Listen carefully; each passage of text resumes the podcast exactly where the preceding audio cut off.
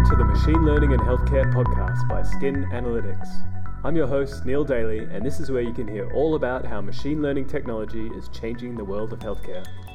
This week, we're talking about causation and correlation with artificial intelligence, and I've got Dr. Jack Greenhalgh, who is the lead of research of AI within Skin Analytics, with me today. Jack, can you introduce yourself? Hi, uh, yeah, my name's Jack Greenhalgh, and I'm the AI director at Skin Analytics. So, by way of an introduction to the topic, I wanted to introduce a couple of concepts that we covered early on in the podcast. And to remind you, I was talking about uh, the challenge of unpicking what causes uh, the, the causal relationship between data and outcomes versus correlation between data and outcomes. And one of the challenges in artificial intelligence is how well you can really identify those causal relationships so that you can get better at actually making the diagnostics. And to give a bit more color about that, I wanted to introduce uh, a little bit more detail around what correlation and causation means. I'm going to do it from a um, less scientific approach, and Jack, you can correct me if I say anything ridiculous. Yep, sure thing. So, from a correlation perspective, um, I can give an example to help uh, explain what that means. So, there's a very famous uh, example of how correlation can be very misleading. If you look at data for ice cream sales and murder rates in New York, you can see that the more ice creams that are sold in New York in a year, the more murders that occur in New York in a year. Clearly, no one's saying that by people buying more ice creams, that's going to generate more murders. So, there's a correlation in the data, they're linked but neither one causes the other. There's a there's a great website that throws together a load of weird correlations. I think death by drowning in swimming pools correlates with a movie starring Nicolas Cage. it's called uh, Spurious Correlations. It's great. Look it up. So that I think is a really fun way to just just check out what correlation is because it is a simple concept on paper and it's simple when you explain it in that way, but it's actually a very difficult concept to unpick from science. Now, if we're going to talk about causation, it's the opposite. If you're looking for something that causes something else, clearly the relationship uh, is, is one way. So, for example, high blood pressure is known to be linked or one of the causes of heart problems. That's a very top line introduction to causation, but the idea is if that one thing is present, then the other outcome is likely or, or is going to happen with some degree of confidence. Fair enough, Jack? Yeah, yeah, absolutely. Um, Is there another website, Spurious Causations? they should be, maybe. It, I mean, I think this this particular topic is, is particularly apparent in machine learning, uh, and it, it, it kind of shows itself in, in a thing called overfitting, whereby you train a model and it overfits itself to noise in your data set rather than uh, finding anything useful. Um, one thing which is uh, one area this, this shows up in uh, diagnosis of skin cancer, for example, is a lot of the data sets we look at, the skin lesions which are marked for biopsy, so the dangerous ones that could contain malignancy, are marked for biopsy by uh, a blue circle which is drawn around them in pen. If you train a machine learning model on this data set just to recognize image, uh, interesting features in the images, you'd find probably the model would identify this blue circle as a sign of malignancy when obviously that's complete nonsense and has uh, no useful use at all. And that's that's not just uh, limited to skin cancer. I think this is the application of any of uh, the deep learning or machine learning approaches to any problem. Is this risk of yeah. overfitting? And, and would it be true to say, Jack, that when you have an algorithm and you're training it, it's not able to distinguish between what's causation versus what's correlation. So, for example, um, the machine will see that blue circle around the skin lesion. It's not able to say, actually, this is just a dummy variable that I should ignore. Mm. I mean, the, the, the, reason a circle is there is because there's a sign of uh, features of malignancies have been spotted by a human, which obviously there's a correlation between that and features potentially that exist in the data, but it's complete nonsense, the thing you're trying to learn from it. So, so actually, that's that's particularly interesting and a little bit nuanced because what we're saying here is that if you circle a skin lesion, it's a way for the machine to go, actually, this is something I be, should be paying attention to. Mm. But in actual fact, there is something in the lesion that the AI should be paying attention to because it's been circled for biopsy, so it's a higher risk lesion.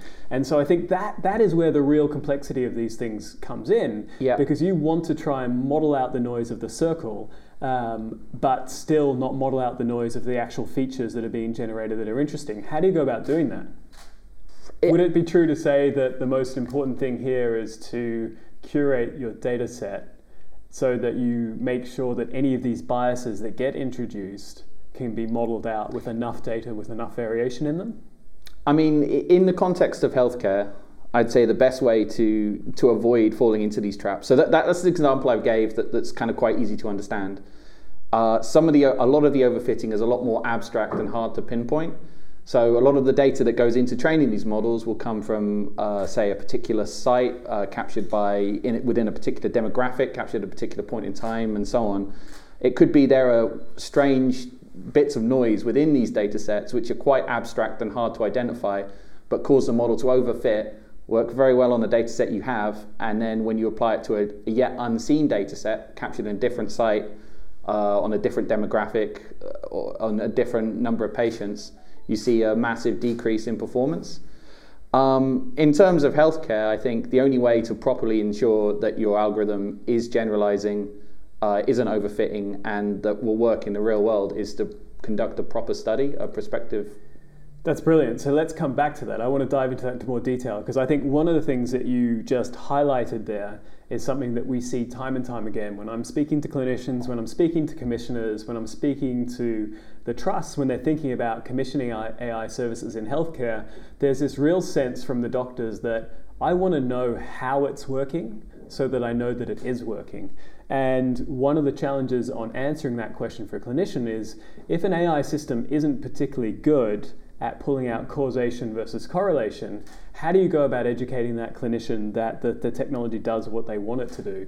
And I think this is a topic that is broader than just our conversations. It's something that happens across m- machine learning. And, and to illustrate that, about two or three weeks ago, Yann LeCun, who's one of the big names in, uh, in artificial intelligence research, yep. Jack, I'll let you explain why, uh, pulled out a series of tweets talking about causation versus correlation. Before I describe them, Jack, can you tell us who Yann LeCun is? Uh, so Yann LeCun is a machine learning uh, researcher. I, I, guess the, the thing he's best known for is um, developing the convolutional neural network, which is state of the art in terms of uh, image recognition. Um, which is very much the field that we're in, which is very much the field that is making the greatest inroads in healthcare, from radiology to dermatology. Right now, the application application of artificial intelligence to healthcare is based around convolutional neural networks, pretty much. It, it, yeah, it's, it's safe to say most things, if they involve analyzing an image or trying to learn something from images, they'll use a convolutional neural network. Um, so, yeah. what was really interesting is Yann LeCun, who knows these technologies inside and out, was uh, talking with quite a bit of passion, really, about this challenge of causation and correlation. And uh, presumably, he's been doing some work in the healthcare field and has been challenged about this a lot himself. And what was obvious by the tweets, what the tweets were saying basically is correlation and causation is the, the ultimate way for us to understand why something does what it does. And that's where we all want to get to. Uh, but the tweets really highlighted that that's not necessarily possible in every situation and gave a couple of examples of why correlation and causation or how correlation and causation may not be known but a technology is still useful. One of those examples was the, the wing of an aircraft and how it generates lift and the, the whole concept here was very much we don't know exactly the mechanism. We've got a bunch of ideas, we've got a bunch of mathematical models, but we don't have the definitive evidence or, or uh, model for exactly how uh, a wing generates lift. Similarly, in healthcare, there's a, there's a number of examples of how drugs interact or work, and we don't know the exact mechanisms, but we do know that they work. So, how do we know that they work? This comes back to the concept of how you design a study. So, Jack, if we're going to design a study, how do we know that the effects are real versus the effects being uh, just something that is showing up in the data? Um, if you if you train a model based on a historical observed data set and then you test it using uh, as of yet completely unseen data set captured uh, in a different setting with different circumstances and when you've controlled the capture of that data so you know who the patients are have a full medical history and so on uh, then you can be assured that the, the, the, algorithm's working in the way you think it is. So that sounds like a prospective study, effectively. Yeah, that's right, yeah. Which is, if we look at how every healthcare technology that has been deployed effectively has been assessed. This is the level of evidence we require across the board, really. Yeah. So, one of the things that it, uh, we didn't mention in a prospective study that's incredibly important is the fact that you need to statistically power the study to be able to take the results out as gospel. And what we mean by that is that when you have a population and you have a disease, you can use a statistician to work out how many patients do you need to see, how many positive outcomes do you need to see or incidence of the disease within your data set to make sure that the conclusions that you draw are correct for that population. It's called statistical power. Um, it's a concept that's probably above my head, um, but we work with statisticians to help us understand what that looks like, which is why our, our study recruited over 500 patients. We had more than 1,500 lesions in the study. Yeah. That enabled us to make sure that the results that we saw were statistically valid. So it doesn't matter if it's causally related or correlated because you can not ignore that, but you can count on the, the outcomes of the study because the statistics hold. Yeah, that's right, yeah. So I guess the last thing that I would like to cover in this little deep dive into correlation causation, I know it's quite stats heavy and I hope we've kept it light enough for you, uh, but it's really uh, a simple thought experiment that uh, Geoffrey Hinton, who's another researcher in AI, which uh, Jack, I'll let you introduce. Uh, yeah, he's a big, big AI guy uh, from the University of Toronto. Uh, it was a big image recognition competition called ImageNet, which was basically this big competition that was aimed at recognizing a thousand different image categories. Uh, and Geoffrey Hinton, one of Geoffrey Hinton's students, uh, came up with a convolutional neural network as invented by Yann LeCun uh, called AlexNet uh, in 2012, which completely blew everything else out the water and was kind of a big part of sort of the deep learning revolution, I guess. It, it really was the catalyst for the deep learning revolution. Absolutely, yeah. But Geoffrey Geoffrey Hinton's uh, uh, an AI researcher who's been working on neural networks and this kind of thing for a very long time and so Geoffrey Hinton posed a question, and uh, Dr. Eric Topol, who you may know from Deep Medicine, who's been working with the NHS and coining the concept of the gift of time, uh, using artificial intelligence to give clinicians more time to see patients. They both posed uh, to their students, one in the machine learning field and one in the medical field, this theoretical question. If you had a test that you knew was right 80% of the time, and you could explain in great detail to the patient how that it worked and how the outcome was generated, would you prefer that and would you use that over a test that it could be right 90% of the time, but you couldn't explain the exact mechanism of working to your patients? And I think the answer is pretty clear that you would choose the test that works more effectively if you want to get better outcomes to your patient. It's a controversial view. I know that Dr. Hugh Harvey, who's pretty vocal around uh, the development of artificial intelligence in uh, uh, radiology, was quick to jump on the comment and suggest, well, that's taking out of context that healthcare is a lot more complicated than that.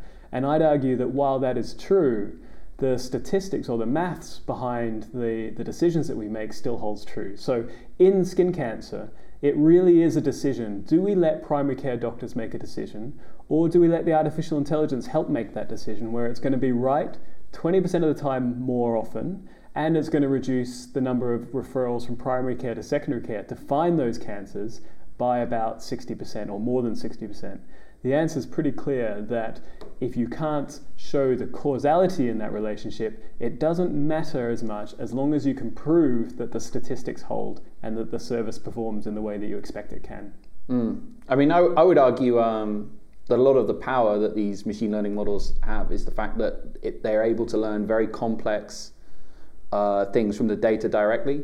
I mean, the, the, the idea behind machine learning, I guess, is that you have relatively simple learning algorithms that can learn very complex uh, nonlinear relationships between features in your data set. So you're not limited by uh, the understanding of the person building the thing. So, for example, you can build a model that can learn huge complexity from the data, which is far beyond the comprehension of a person building it, uh, which means you can build something that vastly outperforms a human, possibly. Uh, as long as you properly validate it and prove it with studies and evidence that it's actually working and can be deployed in a real world setting and can generalize, then I think that's that's kind of a good safety case. After studying maths at uh, university, I never thought that I would say thank God for statistics. But uh, here I am saying thank God for statistics because it gives us a way to test these systems and know how they work. And on that bombshell, I'd say thanks very much, Jack. I appreciated the time chatting today. Thank you. Thanks a lot. Hi, everyone. Thanks for listening to the Machine Learning and Healthcare podcast and for making it all the way to the end of this episode. If you enjoyed it, remember to subscribe, rate us, and leave a review. And you can head to the description of this episode to follow us on all of our socials so you don't miss out on any of the latest content around machine learning and healthcare.